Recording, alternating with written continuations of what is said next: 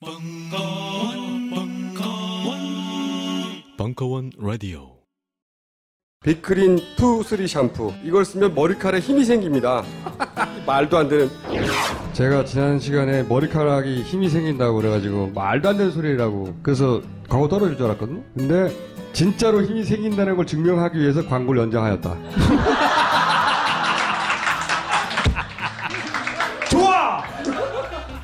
그럼에도 많은 분들이 구매해 주셨습니다. 그리고 구매 후기를 통해 인정해 주셨습니다. 딴지마켓 재구매율 53%에 빛나는 빅그린 투쓰리 샴푸 23일 후 변화가 없으면 100% 환불해드리겠습니다. 지금 바로 딴지마켓에서 확인하세요.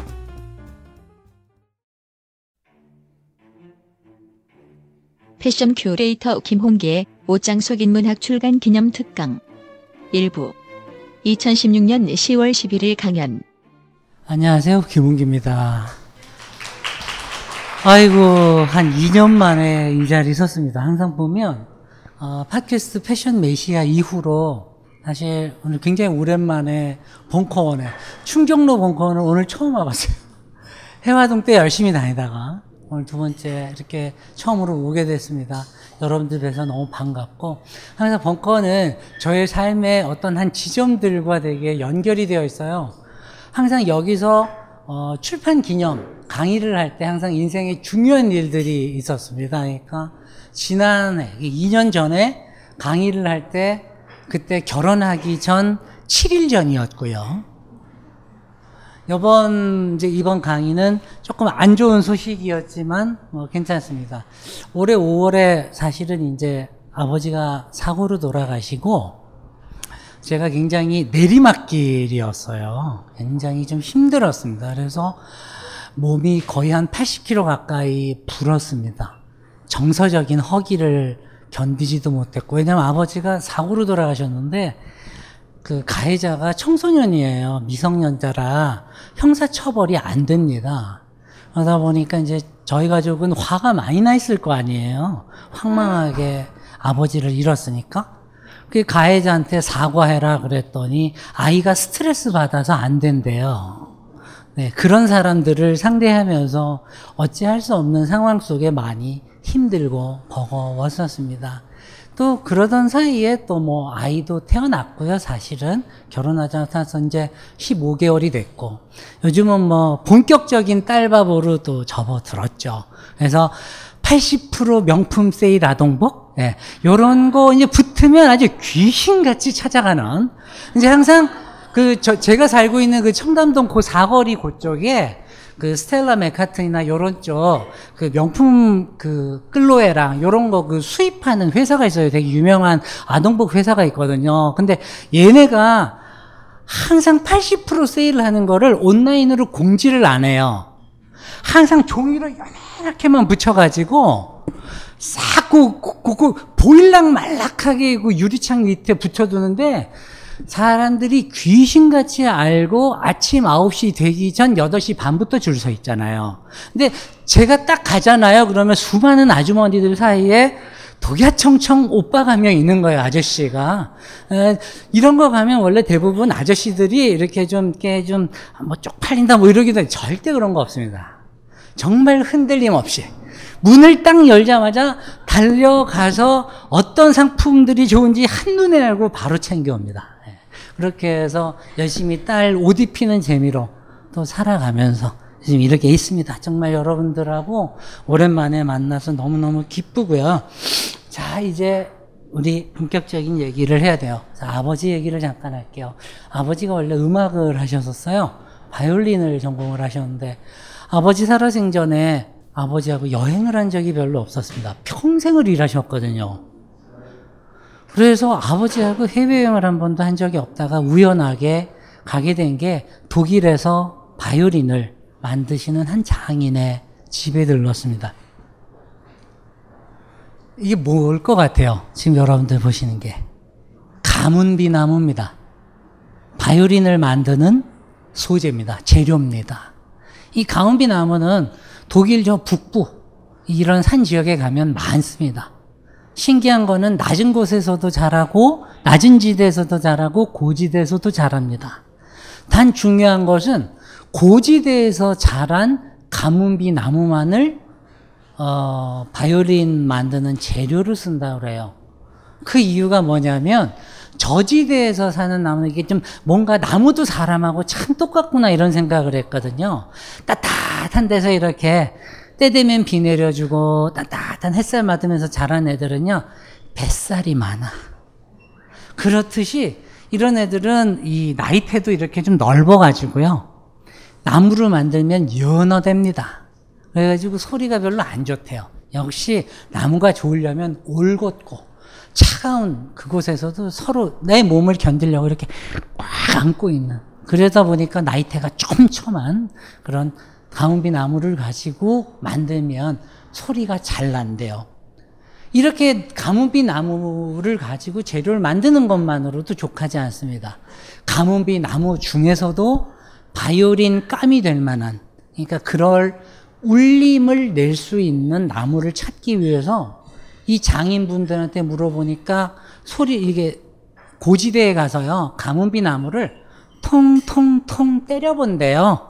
그렇게 일일이 나무를 때려본답니다. 많이 때리는 건 아니고 한 만 이천 번 정도 때린대요. 예, 그거 하다가 시간 나가죠. 그죠? 그렇게 해가지고 이렇게 때리다 보면 아, 요건 공명이 좋구나. 이렇게 직감적으로 감이 오는 나무가 쫙 있대요. 그거를 해서 바로부터 못 내려오니까 이제 강을 타고 내려오게 해서 이제 그렇게 해서 잡아서 말려서 이걸 갖고 만든다 그럽니다. 그 제가 이 나무를 가지고 얘기를 한 거는 이 바이올린을 만들고 있잖아요. 이렇게 뒷판을 만들고 아마 여러분들 현을 해보신 분들은 알겠지만 이 바이올린이라는 게 현과 함께 이 나무가 함께 떨어야 됩니다. 그 울림이 적절해야지만 그 현의 소리가 아름답게 나오죠. 그걸 만들어주는 게 공명판입니다. 그 공명판이 음, 너무 크면 고음이 확 나고요. 또 너무 적으면 느낌이 좋은 저음이 잘 안 납니다.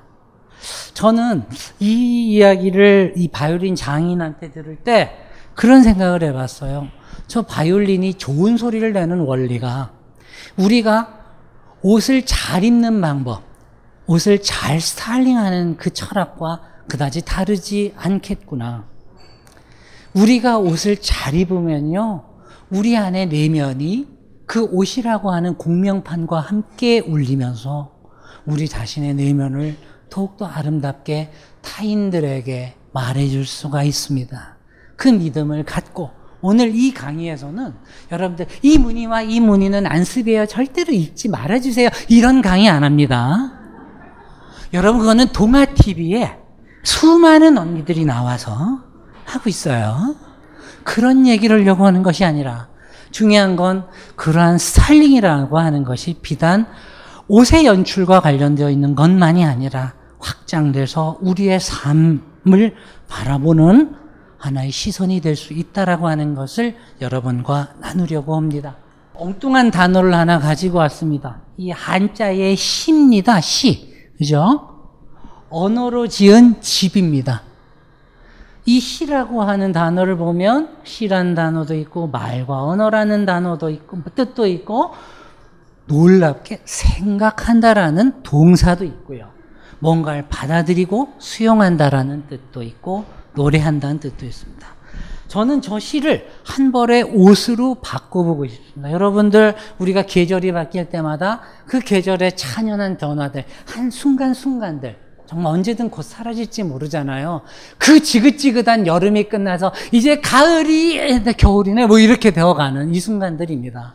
어찌 보면 한 순간순간들을 우리가 누리고 그걸 표현하려고 옷을 입고 하잖아요. 그러면서 어느 한 시대의 흐름, 트렌드를 수용하는 측면도 있고 옷을 통해 우리는 또 우리의 내가 가지고 있는 세상에 대한 생각들을 전달하기도 하는 겁니다. 그렇게 나의 말과 언어를 대신해주는. 그래서 그거를 좀 맨날 사회학자 이런 데서 무슨 비언어적 커뮤니케이션 이런 류의 말 많이 하죠. 언어를 빌리지 않고도 나를 대변해 줄 수 있는 것 이런 뜻입니다. 옷이란 이런 매력이 있는 것이죠.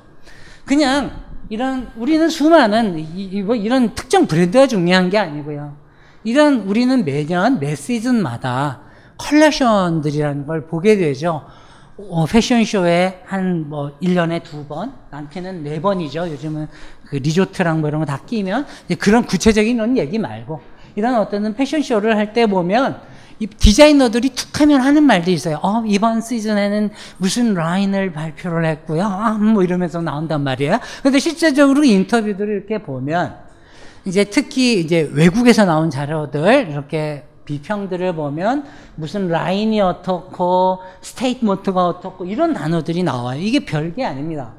라인이란 건 이렇게 어떤 공통의 특질을 묶어서 하나의 디자인으로 묶어서 여러분들 표현하는 것을 라인이라고 하고 statement라는 건 뒤집어 말하면 내가 디자이너가요 메시지는 그냥 개념 없이 샘플링만 해가지고 옷을 만들지 않아요. 그게 아니고 내가 이번 시즌에 어떤 옷에 나의 어떤 생각을 담아내겠다. 음? 그래서 내 생각을 축약하고 압축하는 겁니다. 한편의 시처럼. 라거펠트도 그런 말을 하죠. 패션은 진짜 시와 같다. 어떤 것을 명시하는 게 아니라 이렇게 해보는 건 어떨까요? 라고 우리의 삶에 제안하는 것. 그런 것들이다. 바로 그런 제안을 우리가 statement라고 하고 근데 그걸 세게 하냐 약하게 하냐 야하게 하냐 이제 다양한 방식의 어떤 음색이 있을 거예요. 그걸 voice라고 합니다. 이런 어떤 표현들이 패션쇼와 관련되어 있는 어떤 글들을 보다 보면 많이 발견하시게 될 거예요. 제가 이 얘기를 하는 건 다른 게 아닙니다. 결국 앞에서 얘기했듯이 세상의 모든 패션쇼에는 디자이너들이 자신이 세상을 바라보고 해석한 그 시각대로 만들어 놓은 옷들이 45벌 이렇게 나온단 말이죠. 우리가 놀라운 걸 우리가 저걸 라인이라고 한다고 그랬잖아요. 각각의 옷들을 시에서요. 한 행을 라인이라고 하는 거 혹시 알고 계세요? 저는 항상 그래서 저 패션쇼를 이렇게 보다 보면 그 각각의 옷들이 시의 한 줄 한 줄 한 줄 같아요. 그래서 그 라인들이 다 채워지고 나면 아 얘가 이런 시를 내게 읊었구나 라고 생각하는 편입니다. 그렇게 이제 시인은 디자이너는 우리에게 옷을 통해 자신의 철학을 표명을 했을 거고요. 중요한 건 이 옷 조각조각을 돈을 주고 사는 건 우리잖아요. 결국 그것을 사서 우리만의 또 시로, 이야기로 만들어가는 건 우리입니다. 그래서 결국 저 개별 개별의 옷을 가지고 스타일링이라고 하는 어떤 인생의 한 숙제를 완성하는 건 우리들의 임무라는 것이죠. 그래서 사실은 스타일링이라고 하는 말이 꼭 어떤 패션 TV에 나와서 막 조언하는 그런 스타일리스트들만의 몫이 아니라 우리들 개별 한 사람 한 사람들이 그 옷을 가지고 어떻게 나 자신을 연출할까를 좀 고민하는 그런 생각들을 좀 해야 됩니다. 뭐 이런 거 있죠. 그래서 아크네라고 아까 전에 제가 패션 브랜드를 얘기해 줬는데 얘네는 굉장히 문학적으로 자기네 브랜드들을 이런 다양한 주제어를 따라서 잡지를 내고 소개를 하고 그래요. 그냥 이 정도는 참고로만 알아두시고요. 자, 이제 우리가 오늘 옷에 대한 강의를 하러 왔어요. 옷의 인문학을 공부하러 온 겁니다. 중요한 것은 이 옷 의자에 대한 생각을 다시 한번 푸는 것으로 저희가 강연을 좀 해야 돼요. 이 옷 의자를 한 번이라도 자세히 보신 분들은 이건 뭐냐면 우리의 상의, 저고리입니다. 그걸 어, 표현한 한자어예요. 그런데 단 더 중요한 것은 이 삐침들 있잖아요. 이게 뭘까요? 저옷 의자의 저 삐침들. 이거는 바로 이거예요. 옷의 여밈을 상징하는 것이었습니다. 그래서 결국 옷 의자가 성립하려고 하려면 뭐가 있어야 되냐면 그저 옷 한 벌이라는 물질이 중요한 게 아니라 그것을 입은 인간이 옷의 양끝을 잘 여미어서 얼마나 정갈한 느낌이 한 인간에게서 발산되는가 이것을 따져 묻는 단어였습니다. 우리가 여기에서 우리가 생각하는 이 옷에 대한 생각들을 조금씩은 확장해야 될 필요가 있는 거죠. 그만큼 옷은 우리 안에 어떤 있는 내면들을 우리가 흔히 마음을 여민다라고 또 쓰잖아요. 옷을 여미듯 우리의 정신을 여미고 마음을 여미는 그런 시간이 우리의 옷 입는 시간들이 되어야 합니다. 자, 우리는 항상 아침마다 옷장 앞에 문을 열죠. 그리고 항상 말하죠. 입을 옷이 없어요. 그렇죠? 그죠? 우리 공감하죠. 그죠? 우리는 아침마다 옷장을 열면 입을 옷이 없는 게 우리 팔자입니다. 그런데 항상 느끼는 게 왜 입을 옷이 없을까요? 여기에 대해서 우리가 답변할 수 있어야 합니다. 이 옷장을 영어로요, wardrobe라고 합니다. 영어로. 영어 어원을 좀 설명할게요. 로브는 옷의 총칭을 말하는 거. 옷 다. 통용해서 로브라고 하고, 이 워드는 그 악령 같은 거 타지 않게 이렇게 막아주는 주술, 마법 이런 뜻입니다. 뒤집어 말하면 그 옷을 지켜주고 내가 사회에서 받았던 상처며 공격이며 이런 것들을 다 떨어내면서 옷을 지켜주는 지성소라는 뜻입니다. 원래는. 자, 그런데 저는 그런 생각을 해봤어요. 이 워드를 약간 동음 이어인 단어인 워드로브로 바꿔보면 어떨까? 그래서 결국 우리의 옷장 속에는 옷이 담겨 있는 것이 아니라 옷이라고 하는 단어가 담겨 있는 것이다. 우리를 설명하는 단어가 담겨 있는 것이다. 그래서 결국 우리가 아침마다 결국 왜 나에겐 이렇게 입을 옷이 없냐라고 생각을 했을 땐 결국 나를 설명할 어휘를 내가 갖고 있지 않아서는 아닌가라고 물어야 합니다. 옷이 너무 많은데도 옷이 없다고 얘기합니다. 왜일까요? 쓸데없이 나를 설명하는 말이 어휘가 많다고 나를 효과적으로 설명하는 건 아니죠. 나를 설명하는 단어는 아주 핵심적인 단어들 몇 가지만 있어도 되거든요. 그래서 저는 이런 생각을 해봤어요. 음, 이걸 하기 전에, 자, 우리의 옷장을 열면 이런 기본의 옷들이 있을 거예요. 그냥 이거는 그냥 인터넷에서 내가 긁었으니까 조금 더 유행을 타는 옷들을 넣지는 않았습니다. 생각해 보면요. 우리의 옷장에는 가장 에센셜한 거, 가장 필수적인 옷들을 제외하고 그때그때마다 너무 쓸모없이 사모은 옷들이 너무 많아요. 그래서 요즘 제가 그 지난 2년간 하고 다녔던 게 뭐냐면 옷을 어떻게 처분해야 될지 모르겠다라고 고민하는 분들을 위해서 옷장 테라피를 하러 다녔습니다. 그렇게 가서 옷들을 쭉 다 끄집어냅니다. 끄집어내고서 여전히 입을 수 있는 옷. 내가 그러니까 가지고 있어야 할 옷, 그리고 버려야 할 옷, 혹은 기부할 옷이겠죠? 버려야 할 옷, 혹은 수선해야 할 옷. 이 딱 요 세 가지로 나눠주는 겁니다. 그래서 버려야 할 옷들은 과감하게 버립니다. 2년, 사놓고 2년째 안 입은 언니들 꽤 있죠? 여기 없어요? 실제적으로 우리가 스파 브랜드들이 뜨면서 실제로 사서 안 입은 옷들이 50%가 넘는 사람이 통계를 내보니까 47%였습니다. 그만큼 옷이 난무하는 세상, 옷을 많이 사지만 실제적으로 안 입고 그냥 걸어두기만 한 사람들도 뒤따 많은 거예요. 그뿐만이 아닙니다.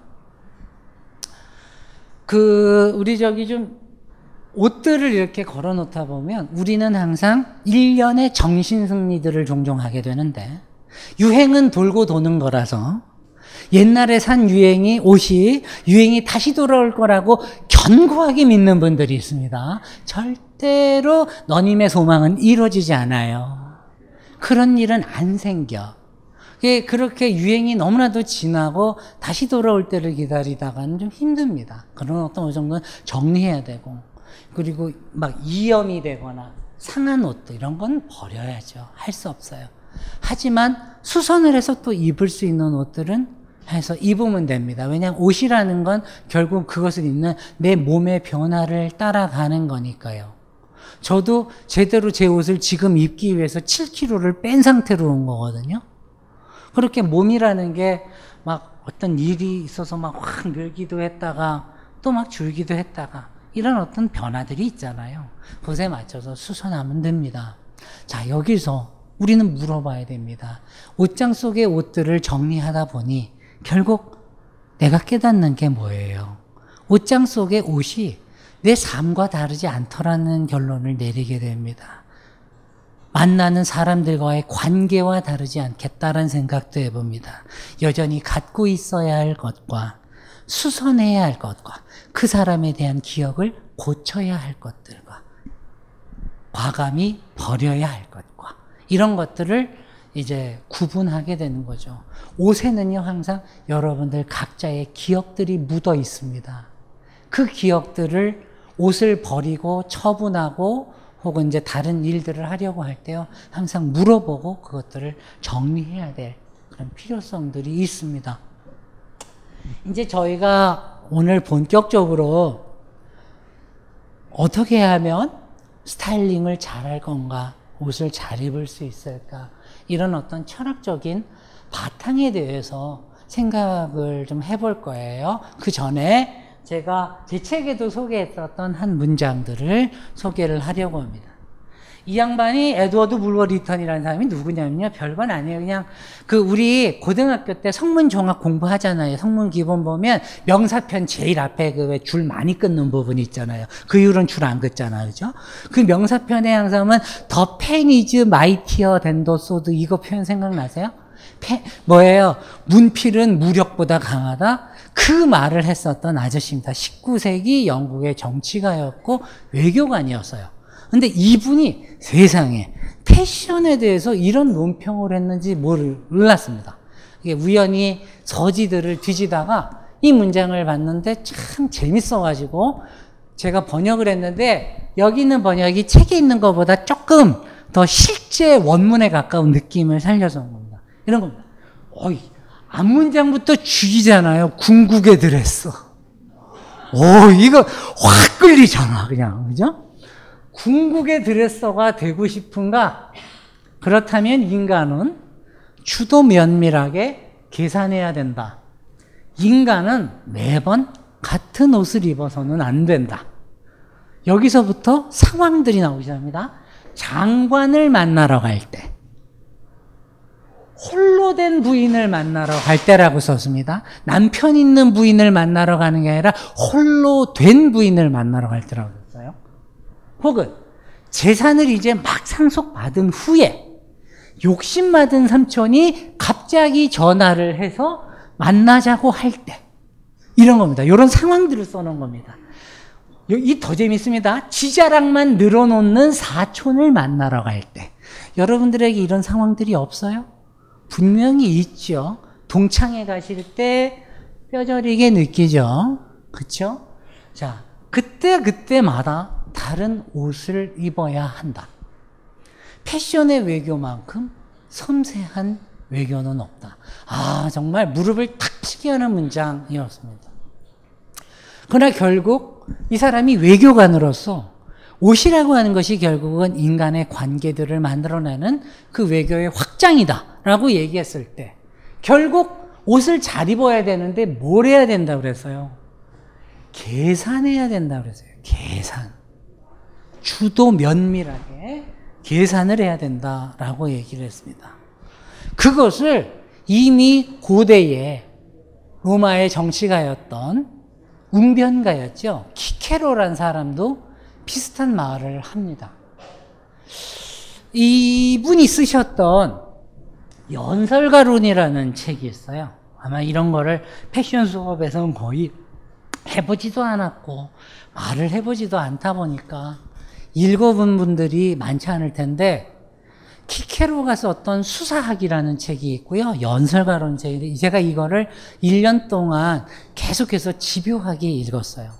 그래서 깨달은 게 뭐냐면 위대한 연설가, 완벽한 연설가, 사람들 앞에서 자신의 주장을 어떤 사안을 정확하게 잘 전달해서 설득을 할 수 있고 그로 인해 공감을 끌어낼 수 있는 사람. 근데 그 좋은 연설가가 되는 원칙이라고 하는 것이 우리가 어떻게 하면 옷을 아름답게 최고로 스타일링을 할 수 있을까? 이 원칙과 되게 맞닿아 있다라고 하는 생각을 해봤어요. 그러면서 여러분들한테 이렇게 소개를 하는 것입니다. 삶에서도 항상 어렵듯이 제일 어려운 게 뭐겠어요? 삶에서 적절함을 찾는 게 정말 어려운 거다. 옷이란 게 그렇잖아요. 기껏 이경민 폴에 갔어요. 명품 발랐어요. 동창회 갔어요. 왜 이렇게 과하니? 이러면 이거만큼 슬픈 게 없어. 기껏 머리부터 발끝까지 바르고 갔는데 과하기만 하고. 그죠? 촌스럽다는 말을 듣는 게 얼마나 열이 확 나는 일이겠어. 그죠? 그렇다고 너무 또 빈티나게 가면은 여러분들 표현대로 다 모냥 빠지잖아요. 그죠? 이건 아니란 말이에요. 그러니까 과도함과 빈곤함, 그 두 사이의 어떤 한 지점을 절묘하게 찾아내는 것은 웅변을 하는 일이나 설득을 하는 일이나 옷을 입고 타인들 앞에 나타나는 일이나 같은 것이다. 그렇다고 하면 이때 이 사람도 그랬잖아요. 적절한 지를 아는 것만큼 어려운 게 없다. 모든 일에는 어울림이 있는데 각각의 것에는 척도가 있다. 그래서 항상 부족한 것보다는 과도함이 항상 더 문제가 된다라고 지적을 했죠. 그러면서 결국 이 사람이 그래요. 연설도 결국은 어떤 산, 그리고 그것을 듣는 놈이 누군지를 명쾌하게 하는 것. 그 사람들의 연령, 뭐 정치적 색깔, 고향, 지식, 기본적 배경 뭐 이런 것들을 다 계산을 해서 말을 말이라는 게 그렇잖아요. 그냥 후, 내 호흡에다가 단어 실어 내뱉는 게 아니고 내가 하는 말이 설명하고자 하는 대상을 잘 집어내고 있는지, 잘 묘사하고 있는지, 단어와 단어가 잘 어울리는지, 이거 일일이 계산해야 강의도 되고 말빨이 서는 거 아닙니까? 똑같아요. 옷차림도 그렇다라고 키케로가 얘기를 하는 겁니다. 그러면서 그 사람이 이런 얘기를 해요. 좀 엉뚱한 얘기겠지만, 훌륭한 연설가들에게는 세 가지의 스타일이 있더라. 일단 지금 봤더니 약간 저녁 먹고 어, 웃겨줄 줄 알았는데 너무 진지한 이야기부터 딱 치고 나가니까 눈 눈이 이제 조금씩 이제 무거 이제 어, 이, 저 아저씨 패션 메시아 때는 상당히 B급 감성이더니 왜 저렇게 청담동 틱해졌니? 뭐 이러면서 약간 졸릴라 그럴 때 뭔가 꽝 때려주는 충격을 주는 그런 어떤 그 느낌 그것도 스타일의 한 일부다. 그러니까 이걸 뭐라 그랬냐면 웅장한 스타일이라고 표현을 했어요. 근데 그 그래서는 그런가 하면 중간 스타일. 매안 맞아요. 깔끔해요. 그러면서 따뜻하고 이런 느낌 말하는 겁니다. 그런가 하면 마지막으로 뭐라 했어요? 말을 하는 스타일에 대해서 얘기한 거예요. 엄밀한 스타일이 있다. 제가 지금 여기에 맞춰서 옷차림들을 찾아낸 겁니다. 그래서 결국 우리가 연설이라는 걸 해서 얻고자 하는 목적이 뭐니 자식아? 라고 물었을 때 키케로가 얘기를 합니다. 감동을 주는 것이고요. 그리고 중요한 건 논증을 하는 것이고 감동과 논증과 재미를 주는 것이다. 요 세 단어를 이 옷차림에 한번 결합을 해볼까요? 뭔가 좀 언니가 세죠, 그죠? 어, 이 탱크 몰고 영국 대사한테 쳐들어가셨던 디자이너분이 있습니다. 비비엔 웨스트우드라고. 참 탄생 때부터 정말 벙커랑 분위기가 잘 맞는 언니죠. 주로 좀 약좀 빠시고 이제 이렇게 총 좀 휘둘러 주시고 주로 이런 스타일의 디자인들, 센 디자인들 많이 하셨거든요. 그런가 하면 제 아내가 너무 좋아하는, 제 아내가 실제로 이렇게 맨날 옷 입어요, 스타일이. 그래서 마거렛 하웰이라는 그런 디자인인데 굉장히 좀 단아하고 따뜻하고요. 이렇게 많이 드러내지 않죠. 그러면서 적절하게 사람들에게 하고 어울릴 수도 있고. 이 각각 우리의 옷차림은 지금 어떤 그냥 어떤 디자이너가 꼭 그래라고 말하는 게 아니라 이런 느낌에 해당하는 옷차림이 뭘까 하고 그냥 제가 집에서 찾아본 거예요. 사람을 뭔가 충격파를 확 줘야 할 때가 있는가 하면 따스함을 전달해야 하는가 하면 또 사랑을 받으려면 어때요? 직장에서 일을 할 때는 마냥 따뜻할 수 없잖아요. 그럼 사람들이 일 되게 시킨다. 느끼시죠? 직장에서 일을 한다는 건 기본적으로 내가 이 회사에서 일을 할 수 있을 만한 어떤 지식과 능력이 있다라는 거, 그리고 어떤 프로젝트를 해낼 수 있고, 이런 것들을 타인들에게 보여줄 수 있어야 돼요. 마냥 여성적으로 옷을 입어서도 안 되고, 성차가 너무 드러나기보다, 어찌 보면 뭐예요? 나 자신의 효능감들이 사람들에게 전달될 수 있도록 옷을 입어야 되죠. 결국 이러한 수트 차림이나 혹은 이거는 이제, 나 자신의 내면의 힘, 파워를 타인들에게 전달하고 설득하는 옷차림이라고 그래서 원래 이게 르네상스 시대에 처음으로 만들어진 단어입니다만은 power dressing이라는 표현을 씁니다. 우리의 모든 직장 여성들의 옷이 다 그래요. 함부로 입을 수 없잖아요. 회사에서 그냥 대충 일하다가 그냥 뭐 반독 이게 아니잖아. 언제든 이 유리 천장을 깨고 나도 언제든 남자들하고 같이 경쟁하고 내 안에 이런 능력이 있고 이걸 소통할 수 있어야 되잖아요. 뒤집어 말하면 뭐겠어요? 아까 전에 히케로가 이야기한 연서가의 세 가지 목적축의 논증이죠. 나 자신을 증명해낼 수 있어야 되는 거예요. 논증을 해낼 수 있는 그런 옷차림을 개발을 한 거죠. 보면 웅변에 대해서 얘기했지만 우리의 스타일링하고도 연결된 부분이 많아요. 그리고 키케로는 또 이렇게 얘기했습니다. 더 중요한 건 그 세 가지 스타일 가운데 무엇이 더 우월하고 어떤 게 못하다 이게 아니고 세 가지는 우열을 가릴 수가 있는 게 아니고 중요한 것은 네가 누굴 만나고 어떤 상황 속에 배치되는가 거기에 따라서 철저하게 계산해서 너가 말을 해야 되니까 그런 옷차림도 거기에 따른 계산에 따른 옷차림이어야 할 거다라고 얘기를 한 겁니다.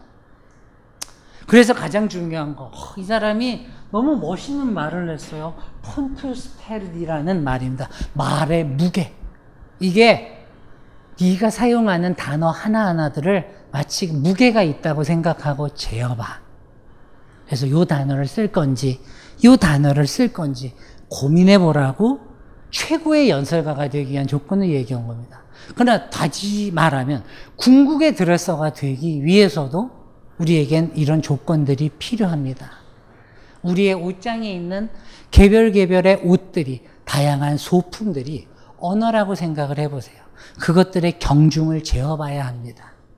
옷의 질감도 알아야 할 거고, 실루엣도 알아야 할 거고, 옷의 표면의 느낌들도 알아야 할 거고요. 그리고 옷이 내는 바스락거리는 그 소리에 이르기까지, 색에 이르기까지, 다양한 요소들을 철저하게 계산을 해서 내가 상황에 맞추어서 연출을 하고 가야 된다는 말인 거죠. 이 얘기를 사실은 참 길게나마 하고 싶었습니다. 그러기 위해서 사실은 패션을 조금은 인문학적으로 접근하고 싶어 하는 사람들에게 가장 중요한 거 소재 공부들을 좀 해야 됩니다. 맨날 이런 강의들을 하고 나면요. 맨날 떨어지는 질문은 똑같아요. 어떤 상황이 있어요. 뭐 며칠 후에 선 봐야 되고요. 어디 가야 되고요. 그 오빠랑 썸 타는 중인데요. 어떤 옷 입어야 돼. 그런 류의 너무 구체적인 상황들을 꼭 이제 뒤에 가서 질문들을 던지실 겁니다. 그러나 그런 상황들을 조금만 뒤에 좀 접어서 같이 얘기하기로 하고요. 진짜 멋쟁이가 되는 법. 옷의 소재, 이 텍스처들, 이 직물들에 대해서 조금씩은 공부를 해 두는 겁니다. 그, 제가 정말 이, 이 말이 너무너무 좋아서 한 장의 전부터 시작하잖아요. 우리의 옷이 그 1960년대에 되게 유명했었던 한 디자이너가 있어요. 그 사람이 했던 얘기입니다. 소재를 만져보고 냄새를 맡아보고 소리를 들어보다 보면 한 장의 천이 얼마나 많은 말을 하고 있는지를 네가 알게 될 것이다. 이것은 사실은 옷을 만들려고 하는 디자이너들에게 항상 하는 말입니다만은 제가 안 빠지고 이 표현을 쓰거든요. 옷을 입는 우리들에게도 이것은 굉장히 필요한 일입니다. 여러분들이 지금 옷이 너무나도 요즘은요, 흔해 빠져버려진 시대가 됐어요. 옷을 어렵게 입고 어렵게 구매하고 수선해서 입고 받고 입고 하는 시대가 아니다 보니 옷 하나에 묻어 있는 우리의 기억들도 상대적으로 적고 그 옷은 그냥 언제든지 쉽게 사서 소비하고 빨래 한 번 안 하고 한 세 번 입고 망가지면 언제든 갖다 버리는 그런 정도의 소비 품목이 되어 가고 있습니다. 이런 시대에 우리가 어떻게 옷과 함께 우리의 존엄을 드러낼까? 어, 요즘 친환경을 표방하면서 만드는 옷 브랜드들이 늘었어요. 오거닉 면으로 만든 옷입니다. 그런가 하면 어, 제가 이 할머니를 책에서 한번 썼는데 많은 분이 그 챕터를 잘 안 읽더라고요. 이 할머니 참 고우시죠. 63살이에요. 이노우에 야스미라는 디자이너입니다. 일본의 45알이라는 브랜드가 있어요. 이거는 이제 옷을 전문으로 하는, 사입하는 그런 상품 기획자나 바이어가 아니면 사실 잘 모를 거예요. 이 브랜드가 한국에서 안 팔려서. 근데 일본 가시잖아요. 한때 이 브랜드가 전성기 때는 시부야를 쫙 가면 45알 밖에 없었어요. 그만큼 유명했었던 한 브랜드의 아, 수석 디자이너입니다. 이분이 뭐라는 양반이냐면 그 전통 기모노 일본의 전통 기모노를 만드는 가문의 딸로 태어났어요. 3대가 기모노를 만드는 집안의 딸입니다. 기모노가 값이 좀 세요. 3억 한 8천 정도 합니다. 상당히 세죠. 여러분들 기모노 저기 웬만한 그 맨날 우리가 말하는 진짜 그 그림 속에 나오는 그런 기모노들 실제 전통 기법대로 만든 것은 그 정도 가격을 해요. 하여튼 그런 집안의 딸로 태어난 사람이라 그 기모노를 하나하나 직조하고 이런 거에 관심을 많이 보고 봤겠죠 어렸을 때부터. 그러다 보니까 이제 이 소재에 관심이 많았는데 이분은 유독 관심이 많았던 게 뭐였냐면 데님입니다. 데님. 여러분들 지금 입고 있는 저거.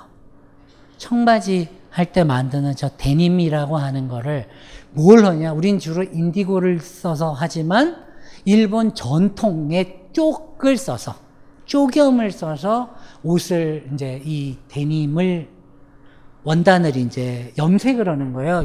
여러분들 염색을 할 때요. 직물을 짜서 그거를 통으로 넣어서 염색을 하는 방식이 있고요. 직물을 짜기 전에 실 한 올 한올 염색을 하는 방식이 있어요. 바로 그겁니다. 이걸 하면 시간도 더럽게 많이 들고 돈도 더 들어요. 하지만 그렇게 하면 통으로 염색을 하는 것보다 좀 더 미세한 색감 같은 거를 내기가 좋습니다. 그래서 이분이 전통 쪽염을 해서 어, 이 데님의 45가지 색깔을 shade를 색조를 만들어 냈어요. 그래서 여기에서 나오는 청바지들은 기존의 기술들 그러니까 우리가 일반적으로 말하는 청바지들을 만드는 공정에서 낼 수 없는 그 어떤 그 미세한 이런 색감들을 굉장히 많이 내기 때문에 사랑을 많이 받습니다. 제가 이런 색감에 대한 얘기들을 하는 게 이 컬렉션들이 한번 보세요. 청색들이 약간 조금씩 조금씩 다릅니다. 자연의 색을 살려서 이제 디자인하는 그런 디자이너였는데 제가 이 사람을 얘기한 이유는 다른 게 아니에요. 진짜 멋쟁이가 되려면요. 여러분들 지금 옷장에서 너무 함부로 사놓은 옷들을 좀 정리를 하시고 우리가 얘기했듯 나 자신을 발표할 수 있는 이게 바로 나야 라고 말할 수 있는 몇 개의 형용사를 골라본다면 어떨까요? 그리고 거기에 해당하는 정말 필수적인 옷들만 남기고 이제는 정리를 하십시오. 그러면 옷이 몇 개 없으면 멋을 내기가 힘들지 않을까요? 그게 아닙니다. 그 몇 가지의 옷을 어떻게 겹쳐 입고 어떤 방식으로 입는가에 따라서 수많은 변수들을 만들어낼 수가 있죠. 그게 바로 스타일링입니다, 사실은. 그래서 그 얘기를 여러분들과 이제 조금씩 조금씩 풀어갈 텐데요. 지금껏 조금 지루한 얘기들을 좀 했죠. 그러니까 이 얘기 좀 초반에 지루한 얘기지만 할 수밖에 없었던 것은 이번 강의가 옷에 대한 어떤 인문학적인 이야기들을 하는 강의다라고 했을 때도 우리는 항상 이 옷하면 항상 머릿속에 떠오르는 이런 생각들이 있어요. 왜냐하면 사실은 저는 패션 강의를 하면서 제일 화가 났던 게 우리들 머릿속에 있는 패션 강의라는 게 항상 틀이 지어져 있어요. 백화점 문화센터 6층에서 하는 이번 시즌 스타일링 클래스 블링블링 끝이에요. 아니, 저도 하러 다닙니다, 사실은. 뭐, 구찌나 이런 명품 브랜드들에서요, 그 브랜드 스타일링 클래스 이런 거 하거든요. 근데 한편으로 좀 너무 속이 상하는 게, 왜 옷에 대한 얘기는 항상, 이게 그냥 무늬 맞추고 어떤 색에 뭐 배합해서 있고, 이런 이야기 이외에는 그 어떤 것도 더 깊게 나오지 않을까? 왜 진도가 좀 깊게 나가지 않을까? 옷도 하나의 인간의 의식주 중에 바로 그 의인데요. 첫 번째를 차지하는. 아버지 묻으면서 그 생각했거든요. 우리 태어날 때 베네 저고리 입고 죽을 때 수의 입잖아요.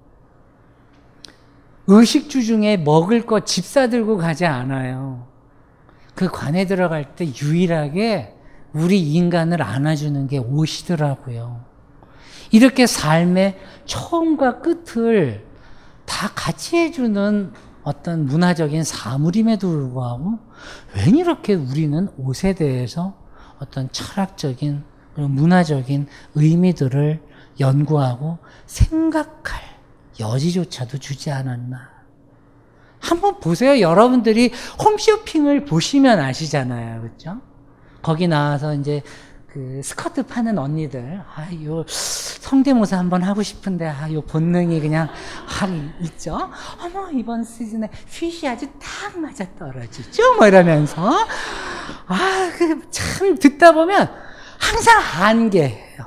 그러니까 항상 옷은 잘라봤자 항상 그따위 정도의 생각 이외에는 그 이상은 할 수밖에 없는 어떤 사물인 건가. 전 그게 진짜 속이 상했었습니다. 그래서 이 책을 썼고, 옷이라는 게 딱 그 정도를 말하는 게 아닐지도 모릅니다.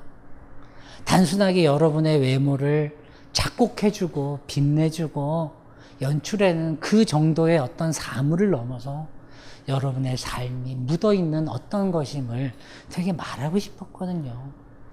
이제 그 생각을 좀 이제 하나하나씩 역사를 통해서 한번 풀어가 보죠. 우리가 옷에 대한 진짜 깊은 얘기들을 오늘 한번 합니다. 자, 이게 그리스 시대, 로마 시대 여자들이 입던 옷입니다, 여러분들. 이때는 옷이라는 게요, 정확하게 말하면 재단을 한 옷이 아닙니다. 앞판, 뒷판, 직물 두 장, 끝! 그렇게 해서 여기 있는 뭐예요? 살짝 앉을까요? 이게 또 잘 안 보이실 수 있으니까. 피뷸라라고 하는 게 뭐냐면 오늘날 여러분들이 쓰는 브로치예요. 그 브로치의 원형입니다. 그걸 갖고 여기에 보시면 이 하얀 거 있잖아요. 이렇게 옷들을 연결을 해서 앞판 뒷판 재단 없이 입었어요. 재단 기술이 세상에 등장한 것은 13세기 후반에 가서야 우리들은 지금 입고 있는 이런 옷을 입고 있는 겁니다. 지금 여러분들의 셔츠를 한번 보세요. 재킷을 한번 보세요. 정확하게 보면 인간의 신체의 각 부위들을 따라서 한 부위 한 부위들을 만들어서 결합해 놓은 겁니다. 그렇죠? 그러나 그 기술이 등장하기 전에 인간들은 어떻게 했느냐? 저 천을 가지고 한 장의 천을 짜는데 더 신경을 썼어요. 우리는 생각했습니다. 실외는 가까운 곳에 있다고. 우리가 파는 것은 음료 몇 잔일지 모르지만 거기에 담겨 있는 것이 정직함이라면 세상은 보다 건강해질 것입니다. 그래서 아낌없이 담았습니다. 평산네이처 아로니아 친 친 친 지금 딴지마켓에서 구입하십시오. 어, 여러분들 이게 좀 엉뚱한 표현인데 우리 한자의 좋은 옷, 어, 한자의 어, 단어예요. 명품 브랜드를 보거나 혹은 정말 멋있는 패션 소품을 가지면 보면 뭐해요? 개 타고 싶죠, 그죠? 어? 우리 갖고 싶잖아요, 그죠? 뭐예요? 그것을 갖기를 희망합니다. 바로 저 희자입니다. 어떤 것을 기대하고 원하는 것입니다. 오늘 이 한자 뜻을 하나 알고 나면 깜짝 놀라실 겁니다. 왜냐하면 어떤 것을 기대하고 원한다라는 뜻으로만 우리가 알고 있었던 희자가요, 사실은 이 한자의 의미로 보면 무늬가 들어가 있는 직물이란 뜻입니다. 고대로서는 그 직물기를 가지고 아름다운 무늬가 있는 직물 한 장을 짜는 데는 어마어마한 시간이 걸립니다. 제가 예전에 이탈리아의 한 공방에 가서 17세기 바루크 시대 방식으로 배틀을 한번 짜본 적이 있어요. 8시간 짜서 몇 센치 짜냐면 4cm 어, 짭니다. 감질나서 사람 돌아버려요. 그만큼 옷의 재료인 어떤 직물을 짠다라고 하는 게 굉장히 어려운 일입니다. 그러다 보니까 배틀을 짜는 것, 배틀로 직물을 짜는 것은 옛날 공동체 사회에서 고대 시대에는 뭐냐면 어느 한 공동체가 함께 하는 일이었어요. 그래서 이 희자라고 하는 것이 뭐냐면 옛날 한자의 어원어원으로 돌아가 보면 많은 사람들이 함께 집단으로 포를 짜서 그것을 함께 배분해서 옷을 해 입는 이걸 상징하고 있는 단어입니다. 그렇게 함께 해 입으니 얼마나 기쁜가 이거죠. 그래서 기쁠 희자도 되고 소망하는 희자도 되는 겁니다.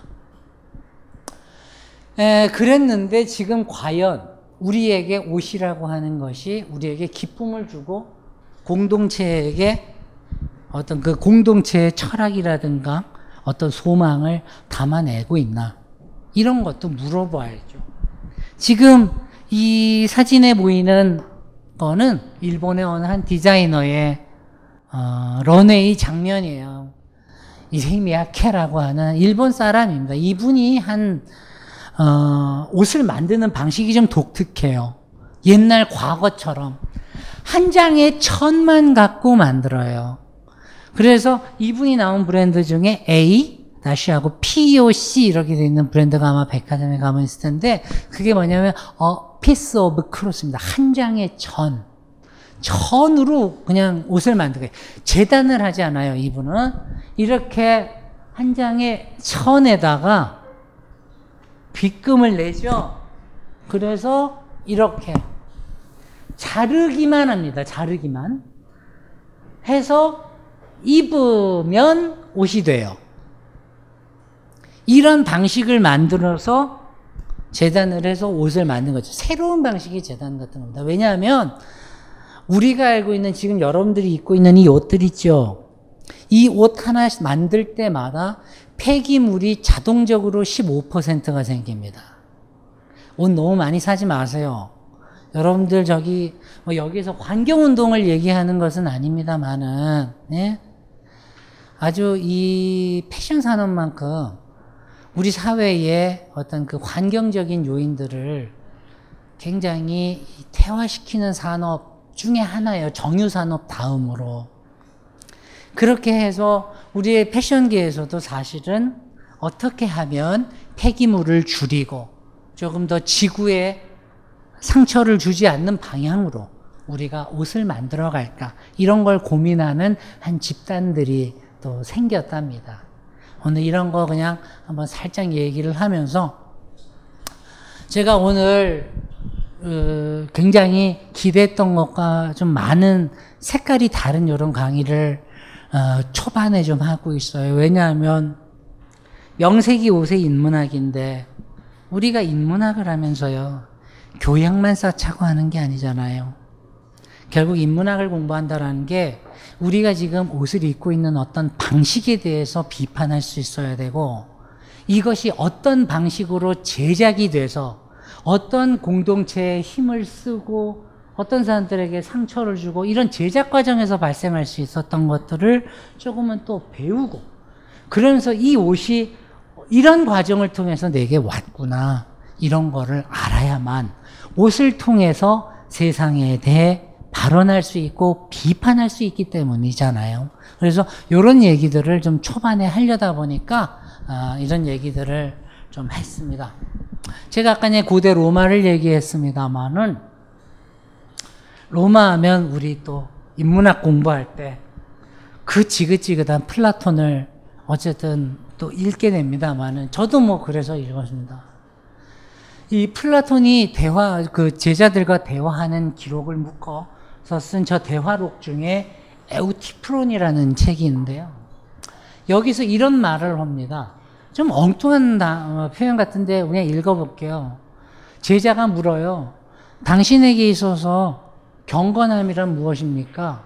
우리가 어머니의 자궁에서부터 무덤까지 움직이려면 도움이 필요한데 경건함이란 그런 도움들의 진 빛입니다. 라고 플라톤이 답변합니다. 그럼 지금 옷 이야기하고 있는데 이 아저씨가 진짜 엉뚱하게 저런 얘기를 왜 합니까? 우리가 여러분들 옷의 소비들을 지금 당장 상당 부분 줄여야 되는 어, 상태까지 왔어요. 그런데 아마 오늘 여기에 저한테 질문을 던지시겠다고 댓글 달았던데 옷이 너무 많아서 어떻게 처분해야 될지 모르겠다고 그런 생각을 갖고 있는 분들이 있을 거 아니에요. 지금 우리가 옷을 구매하고 소비하는 이 행위 자체를 굉장히 인문학적으로 비판적으로 성찰해야 할 시점에 왔어요. 그것은 다름 아닌 저 이유 때문입니다. 우리가 태어나서요, 움직이고 밥 먹고 어느 정도 사회적으로 활동하려면 타인의 도움들을 받아서 이 자리에 옵니다. 타인이 쓴 책을 읽고 지식을 얻고 타인이 가르쳐 준 어떤 가르침을 대로 우리가 또 살아가고 다양한 도움을 받죠. 경건함이란 다른 게 아니에요. 우리가 진 마음의 빚, 타인들에게 진 빚입니다. 옷에도 그런 것들이 있습니다. 여러분들이 SPA 옷들을 그저 싸다고 사 입으시는 동안 그 옷들을 만드는 저세 제3국의 2670만 명의 노동자들은 말도 안 되는 저임금에 시달리면서 약탈을 당해가면서 여러분들이 지금 너무나도 저렴하게 입고 있는 저 옷들을 만들어내고 있거든요. 이것들을 한 번쯤 생각을 하는 시간이었으면 좋겠어요. 제가 이런 그 옷과 뭐 지속 가능성, 솔직히 좀 너무 무거운 주제입니다만은 이런 얘기를 책에 쓰지는 않았지만 옷에 대한 공부를 한다는 건 바로 그런 거예요. 우리가 옷을 입으면서 이것이 단순하게 내 멋내기에서 그치지 않고 사회와 사회의 진 빚을 갚으면서 어떻게 조화적으로 내가 살 것인가 옷을 통해, 옷이라는 사물을 통해 어떻게 그걸 이뤄낼 건가를 고민하는 것도 필요하거든요. 오늘 그래서 이런 그 옷과 윤리학적인 얘기들을 좀 많이 해봤습니다. 좀 지루했죠?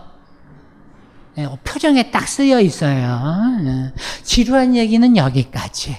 네, 그리고 10분 쉬고 우리 이제 본격적으로 웃으면서 시작합시다. 이 강의는 벙커원 어플에서 동영상으로도 시청하실 수 있습니다. 벙커원, 벙커원, 벙커원 라디오.